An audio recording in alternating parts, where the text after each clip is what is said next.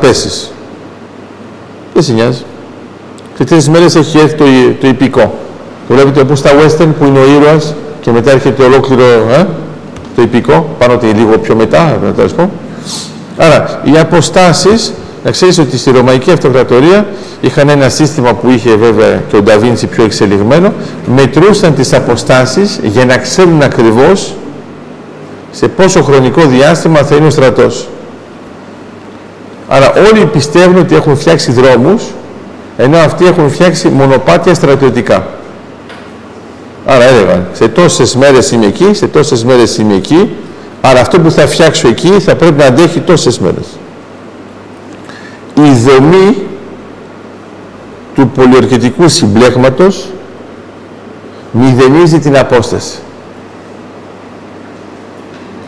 Σ' αρέσει αυτό; Είναι εκεί και ξέρει ότι εγώ θα αντέχω πέντε μέρες. Άρα η ενίσχυσή μου δεν μπορεί να είναι πιο πέρα από πέντε μέρες δράσης. Είμαστε εντάξει; Ωραία. Πάμε ξανά στον Άρη, για να μην νομίζεις ότι δεν μπορούμε να το συνδέσουμε με τη χελώνα τη Ρωμαϊκή. Είσαι στον Άρη και ξέρεις ότι άμα στείλεις ένα σήμα θα κάνεις 20 λεπτά και μέχρι να απαντήσει όλος θα κάνεις 20 λεπτά, άρα θα ξέρεις τι λες σε 40. Έχω ένα πρόβλημα, Houston, Houston απαντάει σε 40 λεπτά. Είμαστε εντάξει. Άρα είναι μια δυσκολία. Αλλά τι έχουμε κάνει, έχουμε κάνει συστήματα τα οποία είναι αυτόνομα τουλάχιστον 40 λεπτά.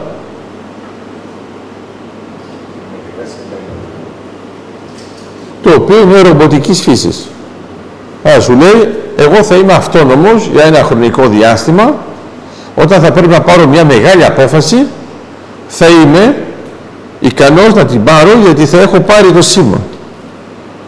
Ε, για μένα είναι ότι βλέπω στη ρομποτική του Άρη την πολιορκητική της Ρωμαϊκής Αυτοκρατορίας. Δεν είναι προφανές. Σ' άρεσε; Βλέπεις λοιπόν ότι παρόλο που είμαστε σε μια απόσταση, εσύ πίστευες τουλάχιστον, ε, να ξέρεις ότι οι νοητικές φαλιάρες του δασκάλου είναι τις σχέσεις και όχι της επαφής.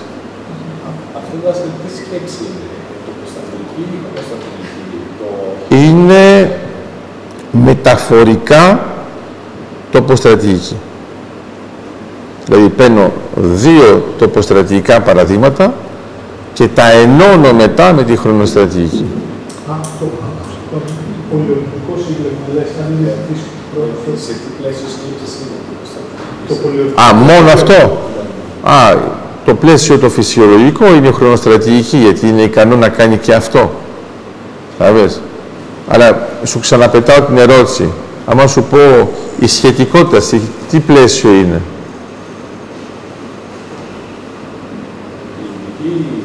Ναι, ειδική ή γενική; Ε, γενική. Απλώς σε κάποια φάση αφαιρείς τη βαρύτητα και σου μένει το άλλο αποτέλεσμα. Άρα είναι απλώς μια εφαρμογή. Αλλά πάνω ότι πρέπει να σκέφτεσαι ότι όταν έχεις ένα πολιορκητικό σύμπλεγμα, το πλαίσιο σου είναι βέβαια η χρονοστρατηγική. Αυτό όμως δεν σημαίνει ότι δεν εφαρμόζεται στην τοποστρατηγική, απλώς αφαιρείς τον χρόνο. Τότε θα εφαρμοστεί και στην τοποστρατηγική. Είμαστε εντάξει, Αντώνη; Από δεξιά ήρθε. Άρα για σένα αριστερά, λόγω του δεξιού χεριού. Είναι υποτική σφαλιά. Είναι απλώς για να το θυμάσαι. Είμαστε εντάξει. Άλλη ερώτηση; Μου υπομένει θες κάτι; όχι, όχι, όχι. Ήταν ξεκάθαρο. Το ξέρετε ότι είναι και ένας τρόπος που ε, επικοινωνεί ο Δον Τζοβάνι με τον Σγαναρέλ. Ε; Όταν δεν καταλαβαίνει κάτι ο Σγαναρέλ, του λέει ο Ντον Τζοβάνι θα σου στείλω τρεις, τέσσερις να σε κανονίσουν στο ξύλο και είναι η μεγάλη πειθό του Ντον Τζοβάνι. Λέει λοιπόν ο Σγαναρέλ, κατάλαβα, είστε πάντα ξεκάθαρος. Βέβαια αυτό που είπε ο Ντον Τζοβάνι δεν έχει καμία σχέση με το επιχείρημα που συζητούσαν πριν. Αλλά μοιάζει λίγο με αυτό που σας είπα με τον Πέτρο, με πείσατε. Εντάξει, ωραία. Άρα, ποια είναι η ιδέα, είναι ότι θυμάστε λοιπόν το άμεσο και το έμεσο θα είναι καλό να το έχετε στο μυαλό σας το πρώτο πράγμα αν θέλετε να το δείτε αυτό έχει σχέση και με τη θεωρία γραφημάτων είναι αν θυμάστε καλά τι μας ενδιαφέρει το άμεσο και το έμεσο αυτό που έχει ουσία σε αυτό είναι η συνεκτικότητα.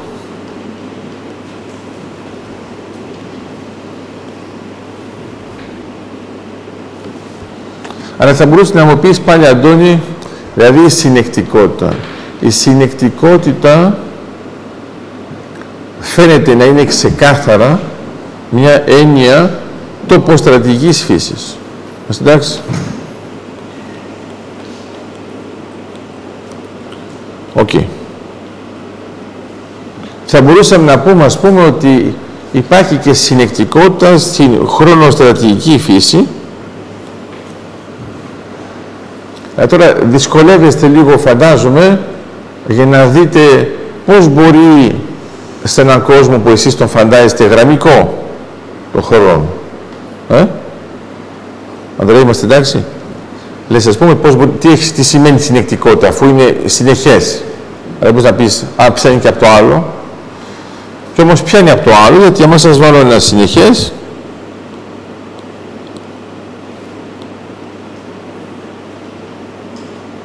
τι σημαίνει ότι αυτά τα δύο γεγονότα είναι συνδεδεμένα;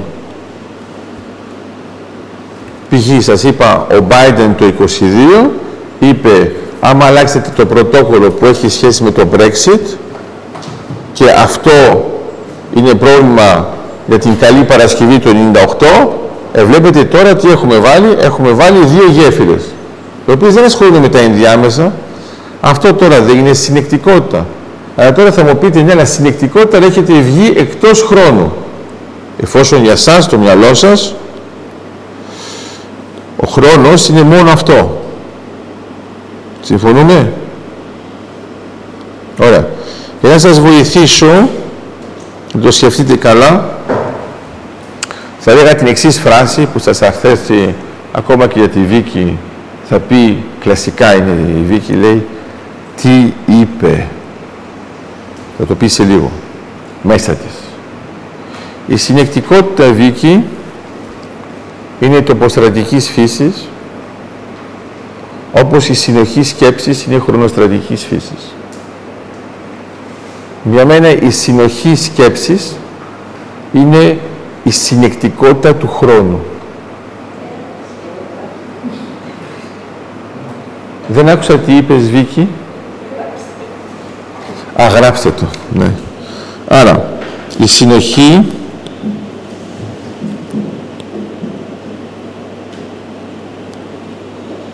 τι είναι είναι χρονική συνεκτικότητα.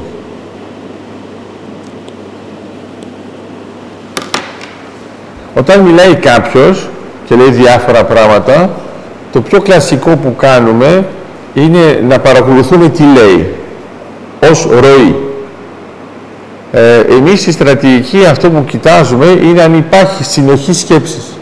Δηλαδή μπορεί να πάνετε διάφορα επιχειρήματα τα οποία δεν κολλάνε το ένα με το άλλο. Όταν τα ακούει κάποιος που δεν παρακολουθεί καλά, λέει Α, έχει δίκιο και αυτό και αυτό και αυτό. Ναι, σίγουρα θα έχει δίκιο. Και μετά του σπάζεις αυτό, λες, ok, okay, περίμενε. Πες αυτή τη φράση.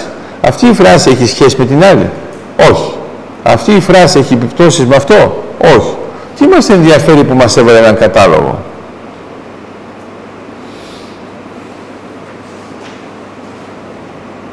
Δεν σας άρεσε. Θα σας το πω πιο λαϊκά. Είναι ένα ζευγάρι, είναι χιούμορ. Είναι ένα ζευγάρι, έχει έναν άντρα και μια γυναίκα, έχει μια γυναίκα που δεν διαβάζει ποτέ.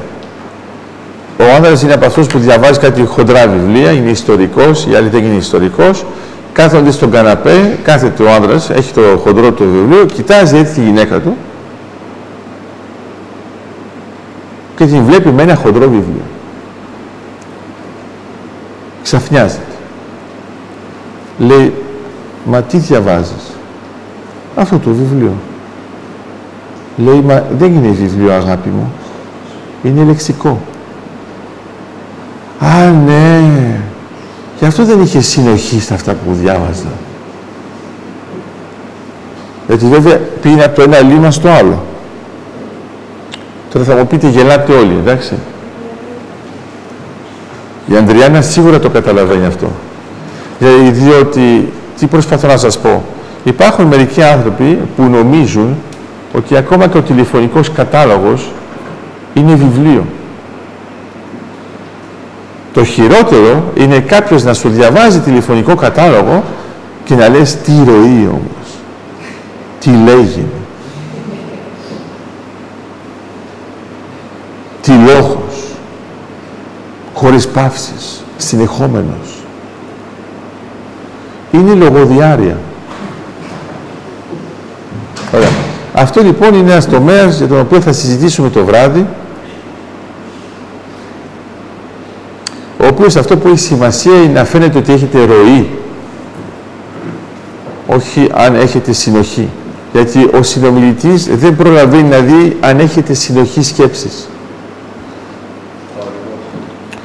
Ζήσαμε λοιπόν ένα, αυτό είναι βιωματικό έρχεται κάποιος και μου λέει θα σας δείξω κάτι κύριε Λιγερέ μου δείχνει ένα έγγραφο πέντε σελίδες αρχίζει να μου μιλάει για το έγγραφο, ενώ έχω το έγγραφο μπροστά μου. Άρα του εξηγώ ότι αφού το έχω μπροστά μου δεν είναι ανάγκη. Λέει, εντάξει, θα περιμένω να το διαβάσετε. Εγώ τώρα το πρώτο πράγμα που κάνω, δεν διαβάζω το έγγραφο, περικυκλώνω τις χρονολογίες. Εξεπίτηδες χωρίς να διαβάσω το έγγραφο.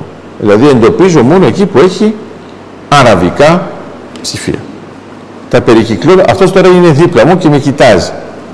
Ε, τι κάνει; Αφού δεν διαβάζει το κείμενο. Θέλω να φανταστείτε ότι είστε τώρα νομικός, αστυνομικός, εκπαιδευτικός και βλέπετε έναν τύπο που δεν διαβάζει το κείμενο και κοιτάζει μόνο τα στρογγυλάκια. Βίκυ είναι αλήθεια ή ψέμα; Αλήθεια. Εφόσον λοιπόν το κάνω αυτό, τώρα αρχίζω να διαβάζω. Αλλά μόλις αρχίζω να διαβάζω, κάνω πηδήματα. Ταπ, ταπ, πηγαίνω στις χρονολογίες που βλέπω αν έχουν σχέση ή όχι. Κοσμικό. Μου λέει, τι πηδήξατε τώρα; Λέει, μα εκεί πέρα είναι η χρονολογία που το έχετε βάλει εκεί. Γιατί τώρα τι κάνω, κάνω σύστημα αναφοράς. Άρα διαβάζω ένα κείμενο, είναι το κλασικό. Στον τομέα της κυρίας Στέλλας. Όπως ναι, ναι, ναι, ναι, ναι, ναι, ναι, ναι, ναι, ναι, όπως ξέρετε στο άρθρο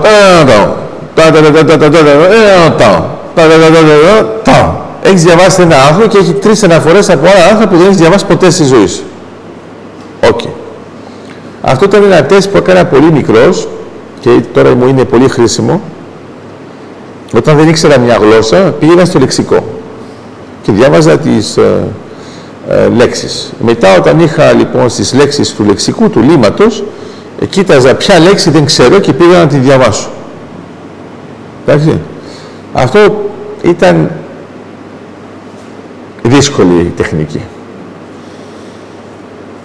Μόνο που είχε ένα καλό γιατί ήξερες όλες τις λέξεις του πακέτου μετά από τη διαδικασία. Όταν το κάνεις κλασικά, διαβάζεις και λες, επάνω κάτω θα θέλει να πει αυτό. Δεν διαβάζεις ότι είναι μια λέξη που αναρωτιέσαι τι λέει ακριβώς αυτή η λέξη. Αν πας να την πιάσεις, άρα μετά κοίταξα τη συνοχή σκέψης του λεξικού. Ναι, Άρα δεν είναι η συνοχή σκέψης του λεξικού, αλλά της γραφικής παράστασης των λιμάτων του λεξικού. Άρα έτσι βρήκα τους μικρότερους κύκλους που δεν εξηγούν τίποτα. Ο μικρότερος που ήταν θανάσιμος είναι το αλφάβητο αποτελείται από γράμματα, τα γράμματα αποτελούν το αλφάβητο. Τώρα θέλω να φανταστείτε ότι υπάρχει τύπος που δεν ξέρει ούτε τι είναι το αλφάβητο, ούτε τα γράμματα. Ε, δεν βοηθιέται. πολύ συχνά Πάρα πολύ συχνά, πολύ πιο συχνά από ό,τι περιμένουμε. Πάνω κάτω, πάνω κάτω, ένα λεξικό πως είναι δομημένο, είναι ότι δεν ξέρεις αυτή τη λέξη και ξέρεις όλες τις άλλες. Που αυτό δεν υπάρχει. Αυτό με τα τα δάσκαλα Δηλαδή, άμα το λεξικό σας έχει 100.000 λέξεις και εσείς δεν ξέρετε μία, το πιο πιθανό είναι ότι δεν ξέρετε και δεύτερη. Και άμα η δεύτερη είναι στον ορισμό της πρώτης, αρχίσαν τα προβλήματα. Άρα λοιπόν το λεξικό πάνω κάτω τι κάνει, μιλάει σε κάποιον που ξέρει ήδη τη γλώσσα. Λέει στο τέλος τότε γιατί του το λέει. Γιατί απλώς το λεξικό, με το σκεφτείτε καλά, δομικά είναι φτιαγμένο σαν υπενθύμηση.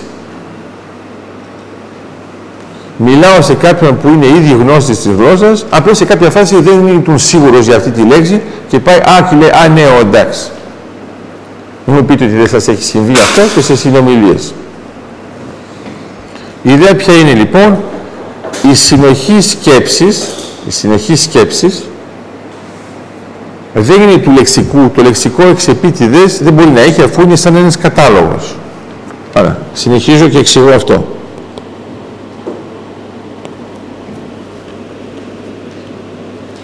Άρα, το βιβλίο είναι διαφορετικό από το λεξικό. Ελπίζω να το ξέρετε.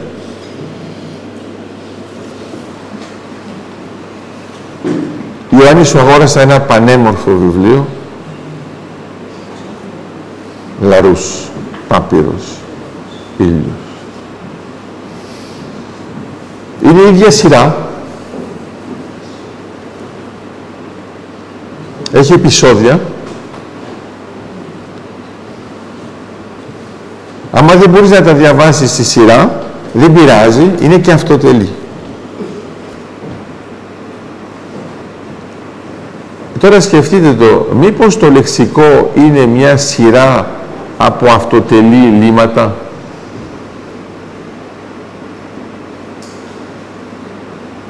Δηλαδή φαντάσου τώρα να πρέπει να πιάσεις ένα λίμα και να πρέπει να πας να βρεις όλα αυτά που αφορούν το λίμα. Ε, θα πεθάνεις. Άρα η ιδέα είναι ότι όταν το γράφεις πρέπει να χρησιμοποιήσεις τις λιγότερες λέξεις που εξηγούν μια λέξη γιατί άμα είναι να κάνεις ολόκληρη διατριβή να εξηγήσει τη λέξη, δεν είσαι πια λεξικό, είσαι εγκυκλοπαίδεια. Ενώ η εγκυκλοπαίδεια χρησιμοποιεί το μέγιστο αριθμό λέξεων για να είναι ξεκάθαρη η έννοια. Είναι εντυπωσιακή η γραφή, είναι τελείως διαφορετική. Άρα, άμα το πάρουμε τώρα στη σειρά, Αν σας βάλω το βιβλίο διαφορετικό από το λεξικό, διαφορετικό από την εγκυκλοπαίδεια, δεν σας λέει και πολλά πράγματα. Είμαστε εντάξει. Αλλά τώρα θέλω να φανταστείτε το εξής. Το λεξικό είναι μόνο της επαφής. Δηλαδή, έχετε δύο λέξεις που είναι κοντά, επειδή ορθογραφικά αρχίζουν με τα ίδια γράμματα. Συμφωνούμε κυρία Λαρού, ας πούμε η λέξη ψήρα. Και ο ψήλος. Λοιπόν, το λεξικό είναι της επαφής. Μετά είναι το βιβλίο.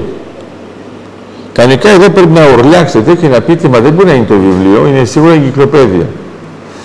Ε, στην πραγματικότητα δεν είναι έτσι. Η εγκυκλοπαίδεια είναι βιβλία. Κάθε λίμα της εγκυκλοπαίδειας είναι φτιαγμένο σαν ένα μικρό βιβλίο και όχι σαν ένα λίμα. Αλλά θα μπορούσαμε να πούμε ότι το λίμα της εγκυκλοπαίδειας είναι το μικρότερο βιβλίο που ξεκαθαρίζει μία έννοια. Επομένως, σ' αρέσει αυτό; Ή έτσι και έτσι; Σ' αρέσει. Τι;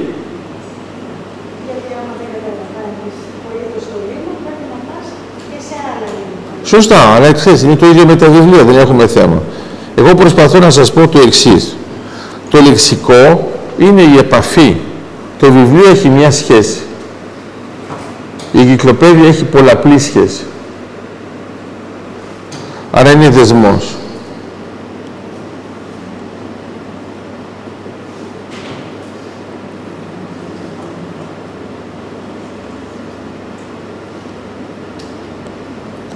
Ωραία, να τα πάρουμε λοιπόν τώρα στη σειρά.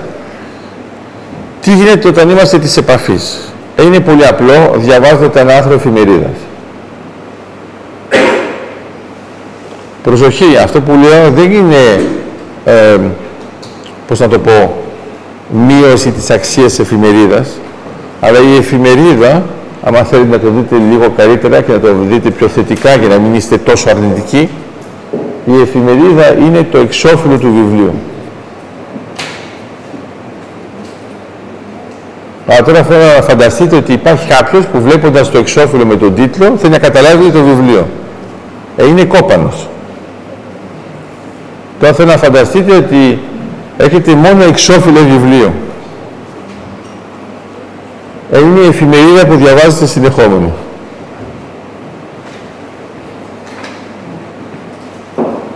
Άρα μένετε στα εξώφυλλα. Όταν διαβάζετε μόνο ένα κεφάλαιο από το βιβλίο, αλλά όχι το πρώτο, όπου να είναι. Στην πραγματικότητα είστε στη σχέση, αλλά δεν βλέπετε τον δεσμό. Άρα αυτό γίνεται συχνά με ποιον τρόπο. Διαβάζετε εφημερίδες, είναι πολλά θέματα που δεν σας ενδιαφέρουν, υπάρχει ένα θέμα που σας ενδιαφέρει, π.χ. η οικονομία, κοιτάζετε λίγο πιο προσεκτικά. Όταν τα άλλα άθρα κάπου κάπου πετάνε και ένα οικονομικό, το πιάνετε. Όταν έχει πιο πολύ πολιτική ή στρατηγική, το πετάτε. Όταν έχετε ένα άνθρωπο που είναι εντελώς οικονομικό, λέτε εντάξει, το έχω. Εδώ να ξέρετε ότι έχετε μια σχέση.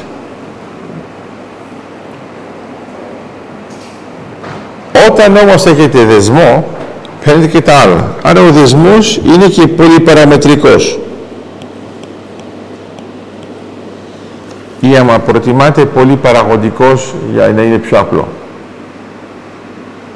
Άρα ο δεσμός είναι το ζάρι.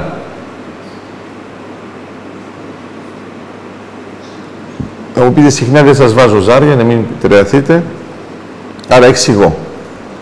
Η επαφή είναι η μονάδα. Η σχέση είναι η έδρα. Έχετε πέντε μονάδες, βλέπετε ότι είναι το πέντε. Μας εντάξει. Όταν κοιτάζετε ένα ζάρι, έχετε την τάση να κοιτάζετε μόνο την έδρα του. Συμφωνούμε; Ωραία. Τώρα λοιπόν έχω ένα ζάρι, το πετάω, okay. βλέπετε η έδρα που βγήκε και εγώ σας ρωτάω ποια είναι αυτή που είναι από κάτω που δεν βλέπω.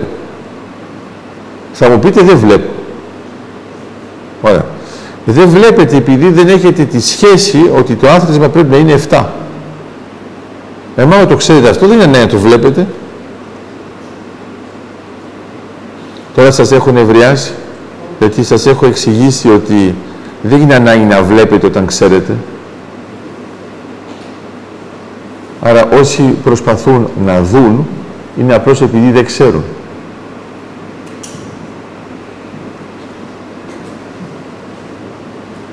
Κανονικά πρέπει να σας πω μικρές καραβέ για όσους το κατάλαβαν, αλλά το αφήνω. Είναι μόνο από παντελή και πιο πάνω που το πω. Κουνφού. Παντελή είμαστε εντάξει, είμαστε συντονισμένοι παρόλο που είμαστε σε μεγάλη απόσταση, επειδή είμαστε με δεσμό. Στο κουνφού εμένα αυτό που μου άρεσε είναι στο πρώτο, στο πιλωτικό, άμα δεν το βρείτε παντελής έχει άσκηση, είναι ότι έχει ένα μικρό παιδί που θα ήθελαν ουσιαστικά να το πάνε στο μοναστήρι, Σαολίν, και έχει διάφορα παιδιά που είναι μαζί και περιμένουν μπροστά σε μια πόρτα κλειστή. Περιμένουν, περιμένουν, περιμένουν, τίποτα δεν γίνεται, βρέχει και πάνω τους, έχουν διάφορα πράγματα, είναι μερικοί που φεύγουν.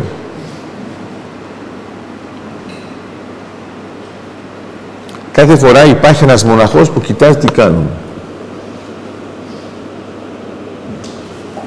Και τι θα πει κακός μοναχός αφού αφήνει τα παιδιά έτσι να παιδεύονται έξω.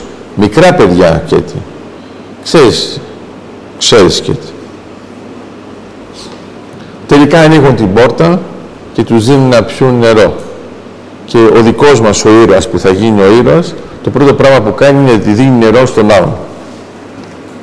Και ο βοηθός του τυφλού δασκάλου το καρφώνει. Λέει αυτός είναι δικός μας. Ενώ λοιπόν,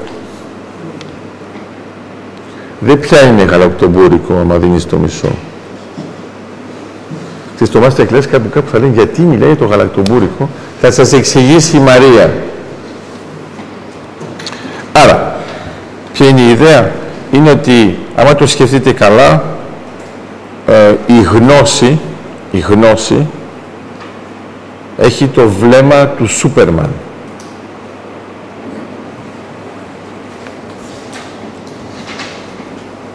Βλέπει και πέρα του εμποδίου.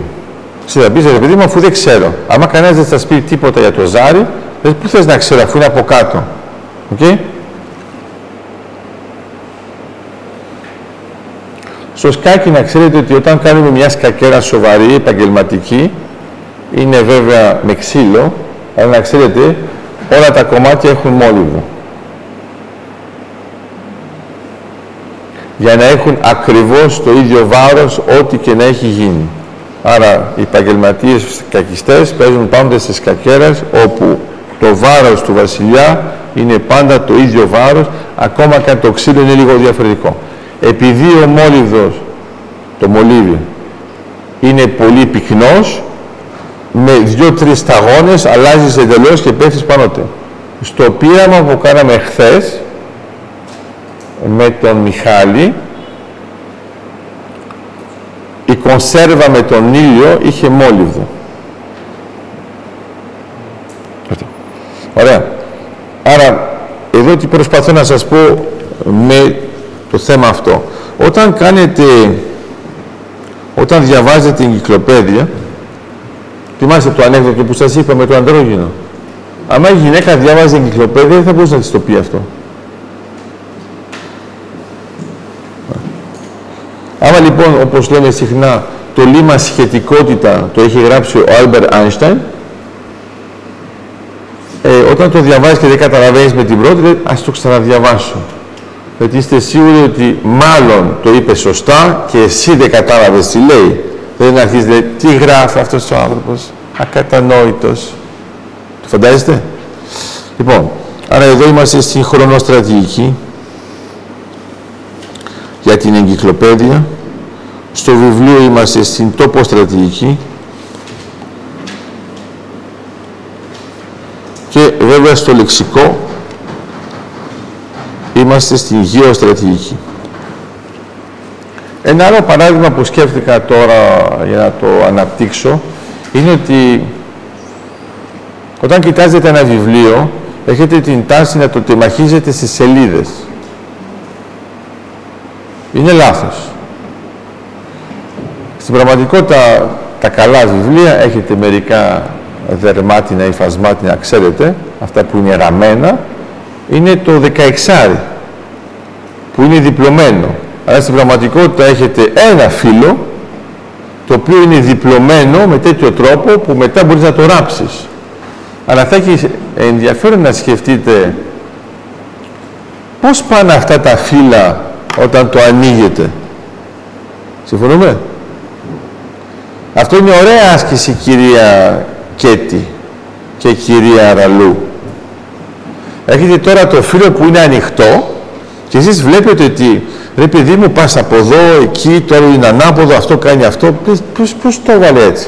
Και μετά έρχεται κάποιος, 10 χρονών, το διπλώνει, στο κάνει το 16 και βάζει στις σελίδες και λέει τώρα το διαβάζεις στη σειρά.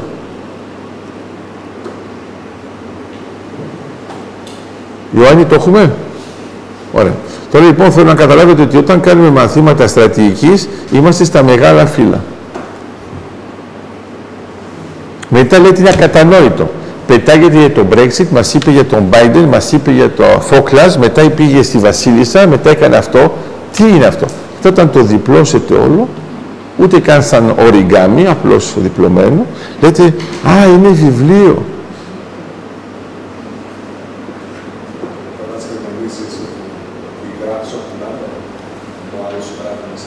Ναι. Άρα, το ξανακάνουμε αυτό. Να πάρουμε και μερικά παραδείγματα ζωντανά. Το ξαναλέω τώρα. Ας πούμε ότι έχετε ε, ένα φύλλο που έχει τέσσερις σελίδες. Είμαστε εντάξει. Απλά πράγματα. Προς το παρόν. Άρα, Τώρα θέλετε να το διπλώσετε. Ας πούμε ότι το διπλώνετε την πρώτη φορά εδώ. Okay. Μετά θα το διπλώσετε τη δεύτερη φορά εδώ. Ένα, δύο. Είστε ικανοί να γράψετε πώς θα είναι γραμμένα τα φύλλα έτσι ώστε όταν θα το διπλώσετε να φέρετε στα βιβλίο. Α, το πιο έξυπνο που θα κάνετε για να χειριστοποιήσετε κόσος είναι ότι θα πάρετε ένα βιβλίο και θα το ξυλώσετε. Μην γελάτε, είναι έτσι που κάνετε την πρώτη φορά το Rubik's Cube. Τα παιδιά που παίζουν Rubik's Cube και το κάνουν έτσι, γρήγορα, να ξέρετε ότι κανένα από αυτά δεν έχει βρει τη λύση, την έχει βρει είτε στο διαδίκτυο ή κάποιος του την είπε και κάνει απλώς τη συνταγή. Εμένα μου αρέσει πάρα πολύ όταν ένα παιδί του δείχνει για πρώτη φορά το Rubik's Cube, το πρώτο πράγμα που κάνει είναι να το ανοίξει. Και λέει, Α, έτσι, περιστρέφεται μέσα. Εσύ κανονικά θα πεις είναι είμαστε ο χαραστής. Πραγματικότητα το ξαναβάζει όλο και μετά αρχίζει να λέει Α, έτσι τη ιδέα και μετά έτσι. Αυτό το παιδί μπορεί να βρει το Rubik's Cube. Το άλλο που το κάνει έτσι, αλγόριθμος. Μεγάλη ξεφτύλα. Άρα, αν το δείτε με αυτόν τον τρόπο, πρέπει να καταλάβετε τώρα ότι φανταστείτε ότι έχετε ας το πούμε ένα οχτάρι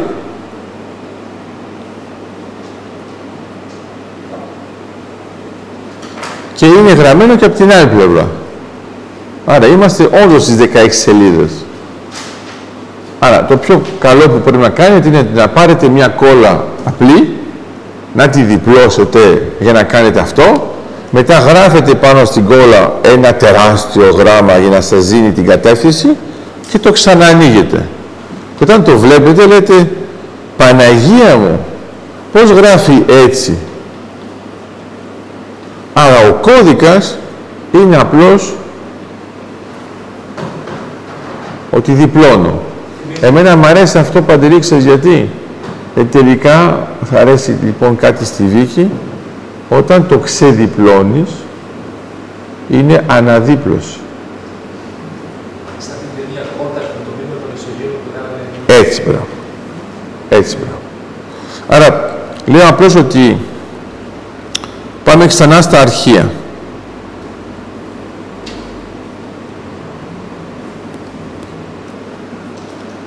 Έχετε σκεφτεί ότι τα αρχεία δεν υπάρχει κάποιος που είναι γραμματέας και όλα αυτά που συμβαίνουν στη ζωή τα γράφει. Λέει σήμερα ημερολόγιο. Σήμερα είναι αυτό. Σήμερα είναι. Συμφωνούμε; Δεν το ξέρει αυτό. Άρα μήπως μπερδεύεται επίσης το ημερολόγιο; Ναι. Το ημερολόγιο είναι γεωστρατηγικό, κοιτάζει την απόσταση γιατί είναι η μία ημέρα μετά την άλλη. Οκ; Τώρα τι προσπαθώ να σας πω. Όταν εμείς ψάχνουμε στα αρχεία, θα μας βοηθήσει ο χρόνος. Άρα όταν Έχουμε εδώ το Κυπριακό. Έχεις ένα. Ε, τι κάνεις; Μπράβο Φωτεινή. Χαμογέλα σε λίγο θα σου μιλάει κάποια. Ευχαριστώ Φωτεινή.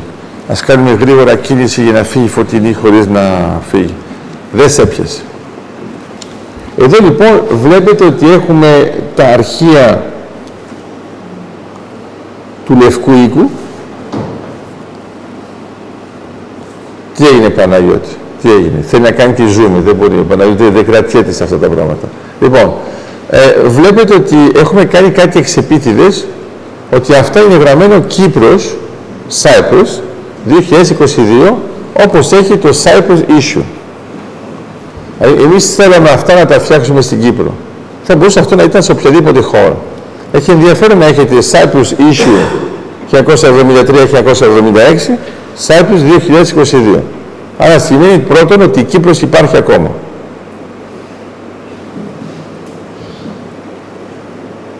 Δεν σ' άρεσε. Θα μπορούσε μετά το 2004 να μην υπάρχει. Θα μπορούσε υποτίθεται να είναι ενωμένη με κάποιον τρόπο. Είναι όπως αυτή που ξέρετε, ε, όταν ενώνεις τη λέξη λαϊκό με δημοκρατία, δεν υπάρχει πια δημοκρατία ούτε λαός. Το έχετε σκεφτεί ποτέ αυτό; Τουρευτικές έννοιες. Στην πραγματικότητα λοιπόν, να καταλάβετε τώρα τι σας λέω, λαϊκή δημοκρατία είναι επαφή, δεν έχουν σχέση. Γι' αυτό το ένα απορρίπτει το άλλο και δεν μπορεί να σταθεί. Άρα όταν κάποιος σου λέει, γιατί το άκουσα και πρόσφατα σε συνέντευξη, είναι κάτι που έρχεται από την κοινωνία για την κοινωνία. Και λέω, ρε φίλε, ανακάλυψες ότι η κοινωνία ξέρει τον καθρέφτη. Άμα είναι από την κοινωνία για την κοινωνία, δεν παράγεις τίποτα για την ανθρωπότητα. Ξαναρέχομαι εδώ. Εδώ λοιπόν γύρισες. Ξέρεις, οι άλλοι λένε bless you, αλλά τώρα πρέπει να το αλλάξουν, έχουν να, να ξοδέψουν πολλά λεφτά, γιατί πρέπει να προσαρμοστούν. Λοιπόν, εδώ έχουμε τα περιεχόμενα στις πρώτες σελίδες. Το πρώτο πράγμα που θα μπορούσατε να κάνετε, επίσης να καταλαβαίνετε ότι τα περιεχόμενα είναι κατάλογος. Συμφωνούμε; Ωραία. Μετά λοιπόν θα μπορούσατε να μου πείτε ότι απλώς μετά το εμβαθύνουμε. Στην πραγματικότητα είναι σαν να έχουμε τα περιεχόμενα που είναι ο κατάλογος και μετά έχουμε το αντικείμενο, άρα είναι, είναι εγκυκλοπαίδεια ή όχι;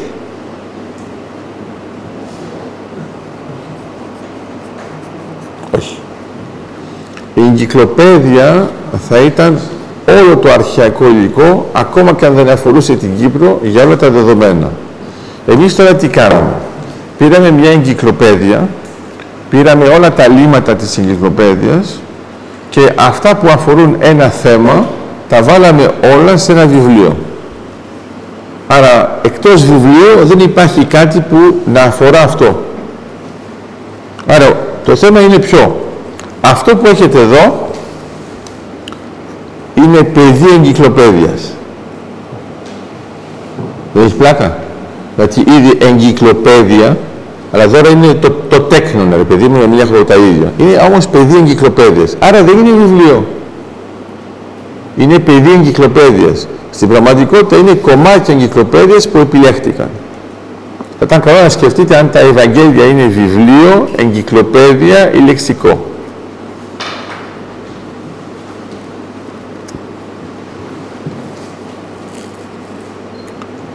Πράξεις Αποστόλων είναι λεξικό.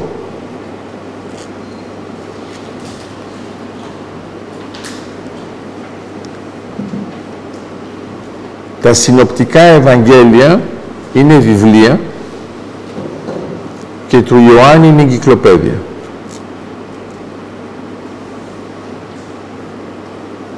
Το ξέρω ότι το ξέρατε, απλώς ήθελα να το υπενθυμίσω. Όπως καταλαβαίνετε το βιβλίο είναι λευκό, σαν τον Νίκο. Σαν τον Νίκο.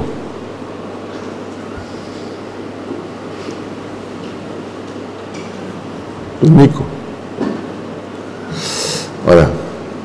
Λοιπόν, άρα εδώ το είδατε ότι εξηγούμε ότι αυτό που είναι στα Ιταλικά, άρα πλάγια, είναι αυτά που έχουμε βάλει και θεωρούμε ότι είναι το πιο σημαντικό με την έννοια που έχουμε εμείς.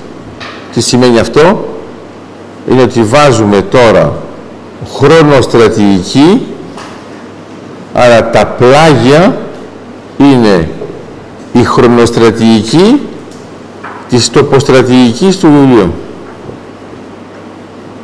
Οκ;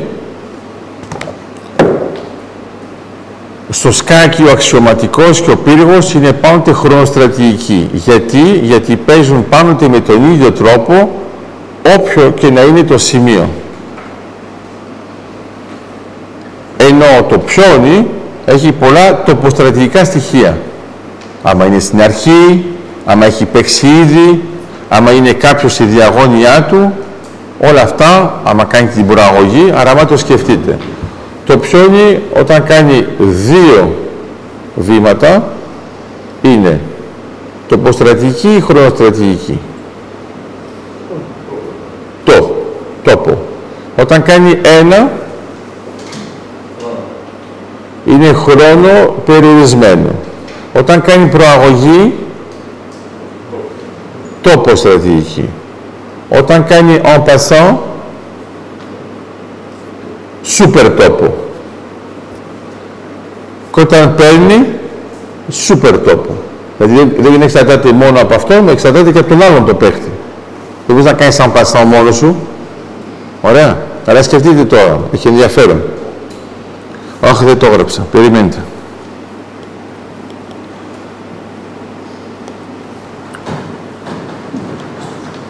Παίρνουμε λοιπόν το ψώνι για να καταλάβετε πώς θα λειτουργήσουμε με τα αρχεία.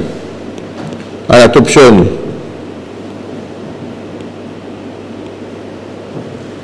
Θα τα πει σε κανέναν θείο.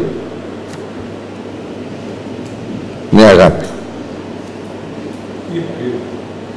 Αυτό μου θα πω τώρα.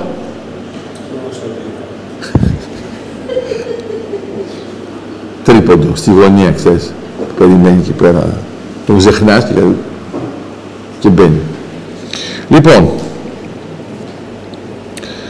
το ψώνι είπαμε ότι μπορεί να κάνει συν 2. Αυτό είναι ξεκάθαρα τοποστρατηγική.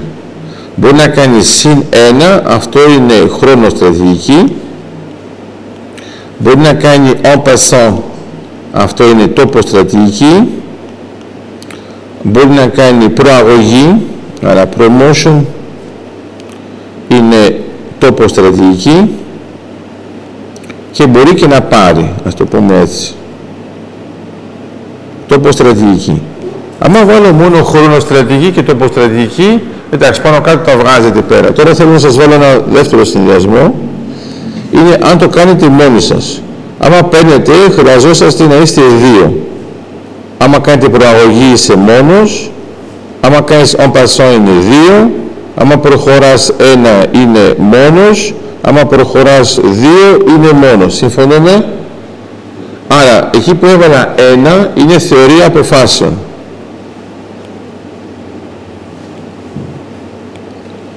Αρχιμίδη, είσαι εδώ; Ναι. Μπράβο. Εκεί που βάζω λοιπόν δύο είναι θεωρία παιγνίων.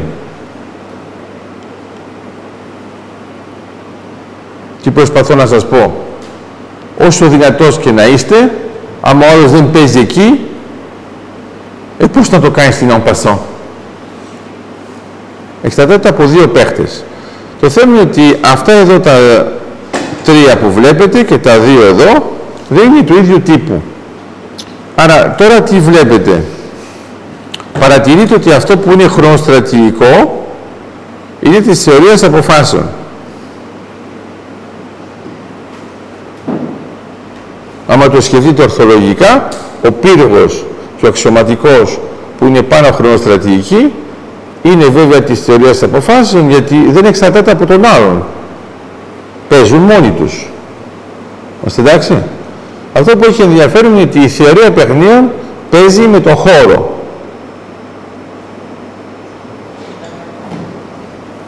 Άρα,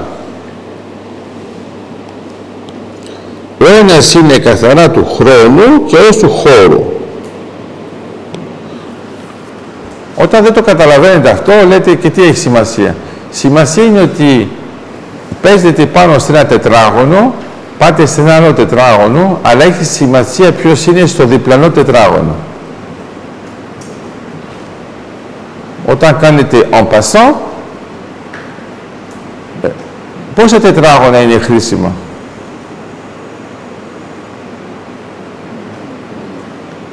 Παραπάνω. Παραπάνω. Εννοείς αυτό. Σκέψου ότι είναι δύο παίχτες.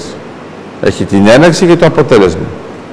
Αλλά στην πραγματικότητα, για να κάνετε την ομπασόν, πρέπει να σκέφτεστε ταυτόχρονα τέσσερα τετράγωνα.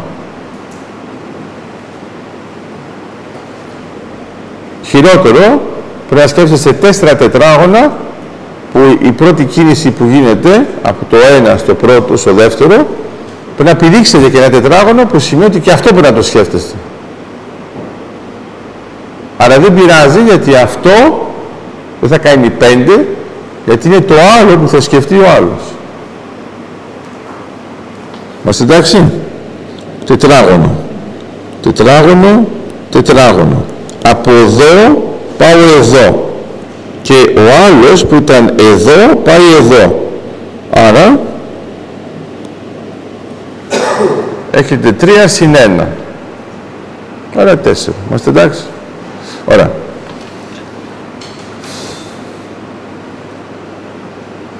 Είμαστε στο Κυπριακό, λες. Άμα έχουμε ένα πρόβλημα να στείλουμε τον στόλο του άλλου, ναι, να στείλουμε τον στόλο του άλλου. Θα προφτάσει να έρθει πριν έρθει ο στόλος του άλλου άλλου.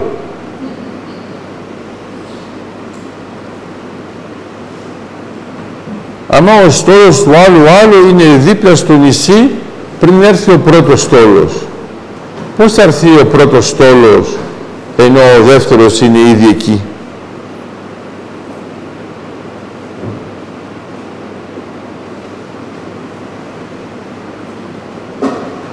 Λέω ξανά με το πιόνι μας.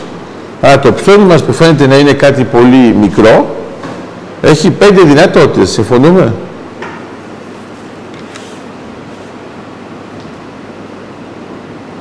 Κάτι που είναι πολύ μικρό έχει πέντε δυνατότητες. Κάτι που είναι πολύ πιο μεγάλο παίζει μόνο χρονοστρατηγικά. Και έχει μόνο μία δυνατότητα είναι η κίνηση που κάνει ως αξιωματικός, ως πύργος, ως βασίλισσα. Δεν βάζω το βασιλιά λόγω ροκέ. Και ο πύργος είναι το ίδιο. Μας εντάξει, είναι κάτι που έχει ένα τοποστρατικό στοιχείο. Αλλά ας πάρω μόνο τη βασίλισσα και τον αξιωματικό για να μην μου πείτε κάτι παράξενο. Μήπως εδώ υπάρχει βασίλισσα και υπάρχει και αξιωματικός;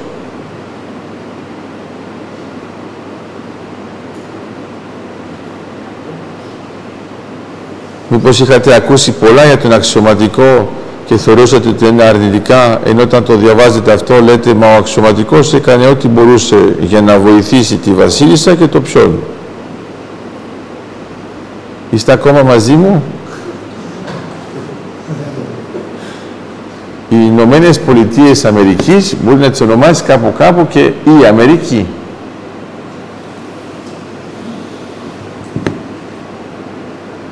ένας σύμβουλος Προέδρου μπορεί να είναι ένας αξιωματικός.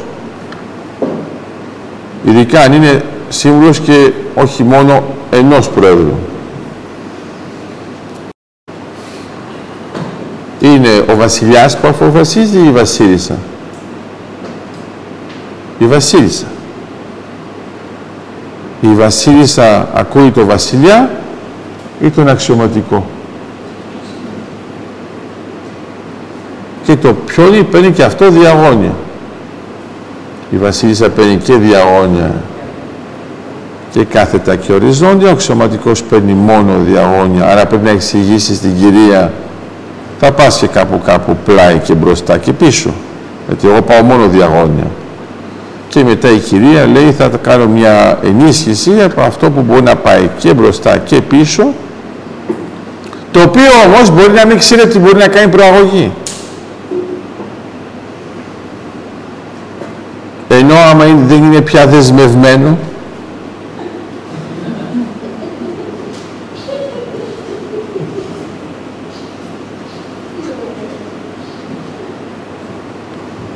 αν αποφασίσει επιτέλους τι στο χρώμα έχει πάνω στη σκακέρα γιατί είναι μερικοί που δεν ξέρουν τι χρώμα έχουν πάνω στη σκακέρα δεν έχουν βαφτεί ακόμα Υπάρχουν και μερικοί σαν το Βαγγέλη που όταν είναι από τη μια πλευρά της κακέρας σκέφτονται σαν την άλλη πλευρά. Όταν είναι από την άλλη πλευρά σκέφτονται σαν την άλλη πλευρά. Είναι το φαινόμενο Βαγγέλη Yin Yang. Ο Βαγγέλης στο Yin Yang είναι η μικρή κουκίδα, απλώς δεν έχει αποφασίσει ποια είναι από τις δύο. Βαγγέλη, κοίτα με στα μάτια, να δω. Είμαστε εντάξει. Ζει. Είδες τι σου είναι να μην χρωστάς 700.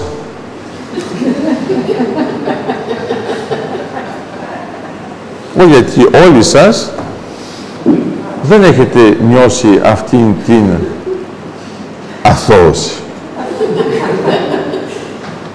Ακόμα κι αν ήσασταν δίπλα, μα πολύ δίπλα,